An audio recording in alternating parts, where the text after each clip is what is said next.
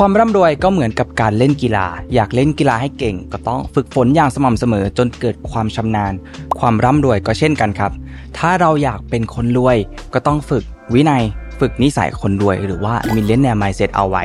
เพราะถ้าไม่อย่างนั้นเนี่ยวันหนึ่งหากเราได้เงินก้อนใหญ่มาก็อาจจะหมดไปได้อย่างรวดเร็วเหมือนดังสุภาษิตที่กล่าวเอาไว้ว่าสำล้อถูกหวยนั่นเองวันนี้ฉันหยิบเอานิสัยที่ควรเปลี่ยนถ้าหากคุณอยากกลายเป็นคนที่มีนิสัยรวยหรือ Millionaire Mindset ซึ่งเป็นวิธีที่เหล่าเศรษฐีคิดกัน Mission Invest Your Money Your Future เตรียมรับปรับแผนเรื่องการเงินการลงทุนเพื่อวันนี้และอนาคต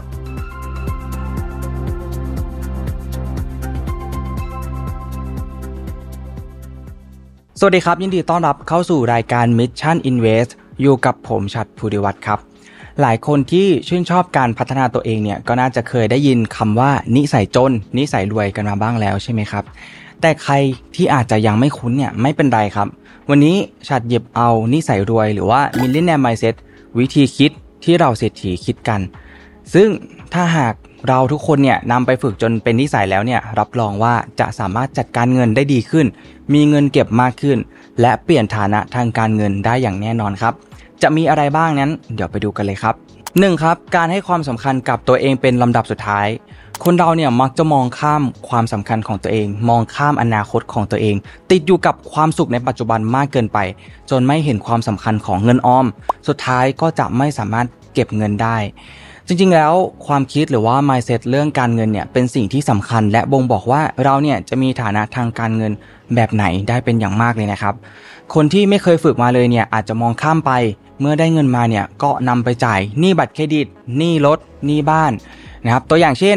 เงินเดือนออกเนี่ยก็จ่ายหนี้นะครับจ่ายค่าน้ำค่าไฟซื้อของใช้เข้าบ้านกินใช้ในระหว่างเดือนนะครับและสุดท้ายเนี่ยก็จะเป็นการเก็บออมนะครับเงินส่วนที่เหลือนั่นเองหลายคนเนี่ยมักจะเป็นแบบนี้อยู่เพราะสูตรที่เรามักจะท่องกันจนติดหูตั้งแต่เด็กเนี่ยก็คือรายได้ลบค่าใช้จ่ายเท่ากับเงินออมซึ่งในความเป็นจริงเนี่ยการที่เราใช้จ่ายก่อนโดยไม่วางแผนเงินออมเนี่ยก็อาจจะทำให้เราเนี่ยไม่เหลือเงินออมเลยก็ได้นะครับทีนี้เรามากลับมุมกันบ้างครับเอารายได้เนี่ยขึ้นนะครับแล้วก็ลบเงินออมครับก็จะเท่ากับค่าใช้จ่ายนั่นเอง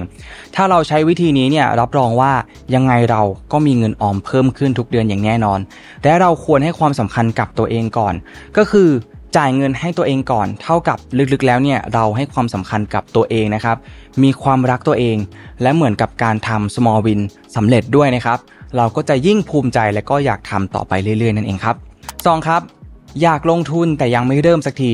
ไม่ว่าจะเรื่องการลงทุนหรือว่าเก็บเงินเองก็ตามนะครับหลายคนเนี่ยมักมีข้ออ้างที่ยังไม่เริ่มลงทุนไม่เริ่มเก็บเงินสักทีเพราะอยากรอให้หาเงินได้มากกว่านี้ก่อนหรือว่ารอความพร้อมบางอย่างก่อนนะครับทั้งที่ความเป็นจริงเนี่ยถ้าเราไม่ตั้งเป้าหมายและให้ความสำคัญเนี่ยเราก็จะนำเงินไปใช้จ่ายกับอย่างอื่นจนหมดอยู่ดีบางที่ก็มีของจำเป็นที่ต้องซื้อนะครับเดือนหน้าก็มีของจำเป็นชิ้นใหม่อีกหรือบางที่เนี่ยก็อาจเจ็บป่วยฉุกเฉินขึ้นมาก็ต้องนำเงินไปใช้จ่ายเป็นต้นนะครับดังนั้นแทนที่เราจะรอให้หาเงินให้ได้เยอะๆก่อนค่อยลงทุนลองเปลี่ยนมาเป็นเริ่มศึกษาเรื่องลงทุนก่อนแล้วหันมาลงทุนทีละนิด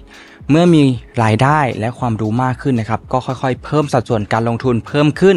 แบบนี้เนี่ยก็จะทำให้ชีวิตก้าวหน้าและมีเงินเติบโตเพิ่มขึ้นอย่างแน่นอนครับ 3. ครับไลฟ์สไตล์สูงกว่ารายได้ทุกวันนี้เรามักจะเห็นชีวิตดีๆของเพื่อนในโซเชียลมีเดียแม้กระทั่งเหล่าอินฟลูเอนเซอร์อยู่ตลอดเวลามันจึงเป็นสิ่งที่เย้ายวนชั้นดีนะครับที่ทำให้เราเนี่ยอยากมีอยากได้อยากสัมผัสประสบการณ์แบบนั้นจากผลสำรวจสภาพหนี้ครัวเรือนไทยปี 2566 นะครับของมหาวิทยาลัยหอการค้าไทยในช่วงเดือนกรกฎาคมที่ผ่านมาพบว่าคนไทยส่วนใหญ่เนี่ยมีรายได้น้อยกว่ารายจ่ายถึง 65.8% นะครับทำให้มีแนวโน้มที่จะกู้ยืมเงินเพิ่มมากขึ้นทำให้หนี้สินของแต่ละครัวเรือนเนี่ยเพิ่มขึ้นไปอีกซึ่งมันไม่ผิดเลยนะครับที่เราเนี่ยอยากออกไปใช้ชีวิตในแบบที่เราอยากใช้แต่ต้องอย่ามากเกินไปจนกระทบกับแผนการเงินของเรานะครับ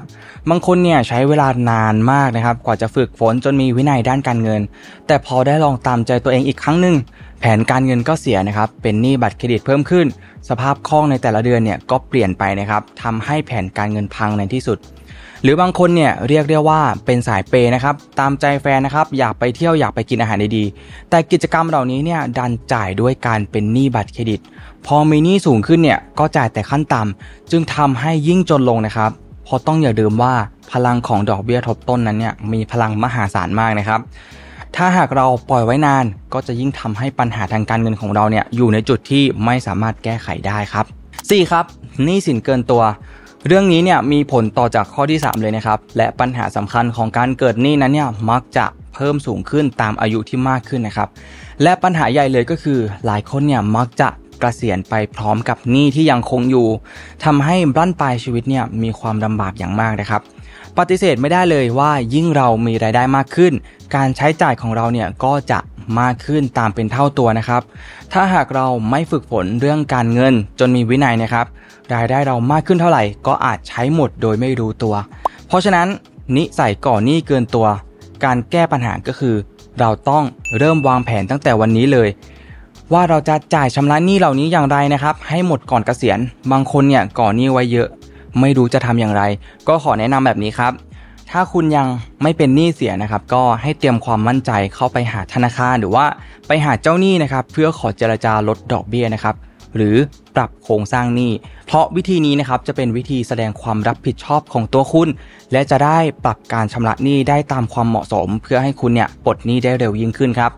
บางคนเนี่ยอาจจะกลายเป็นหนี้เสียแล้วนะครับก็สามารถเข้าไปเจรจาขอปรับลดดอกเบี้ยหรือว่ารวมหนี้เป็นก้อนเดียวได้นะครับเพื่อให้ง่ายต่อการจ่ายชำระคืนเจ้าหนี้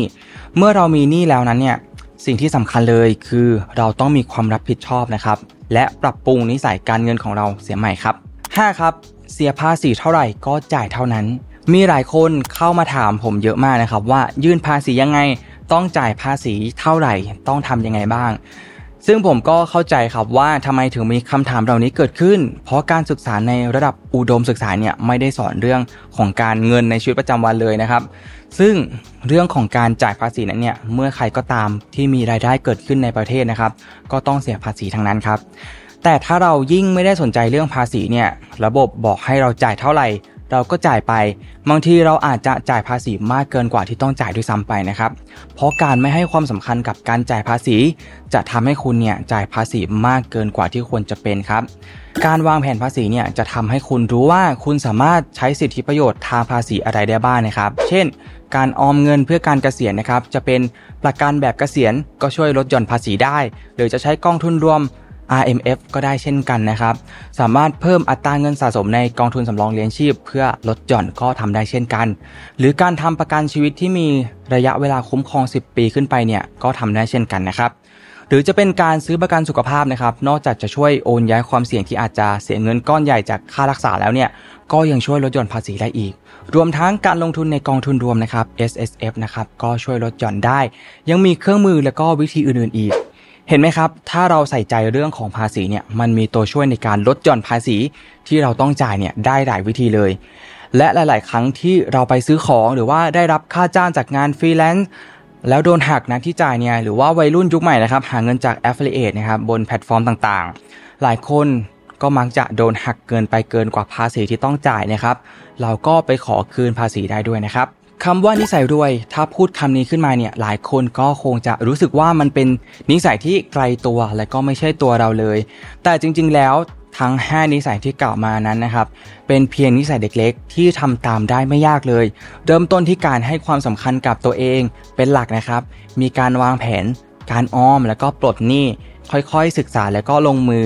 ลงทุนตามกำลังนะครับปรับเปลี่ยนวิธีการใช้ชีวิตของตัวเองให้เหมาะสมครับนอกจากนี้เนี่ยก็ควรศึกษาเรื่องของภาษีเอาไว้นะครับเพื่อที่เราจะได้กลายเป็นคนที่มีพฤติกรรมทางการเงินที่ดีและกลายเป็นคนนิสัยรวยในอนาคตครับ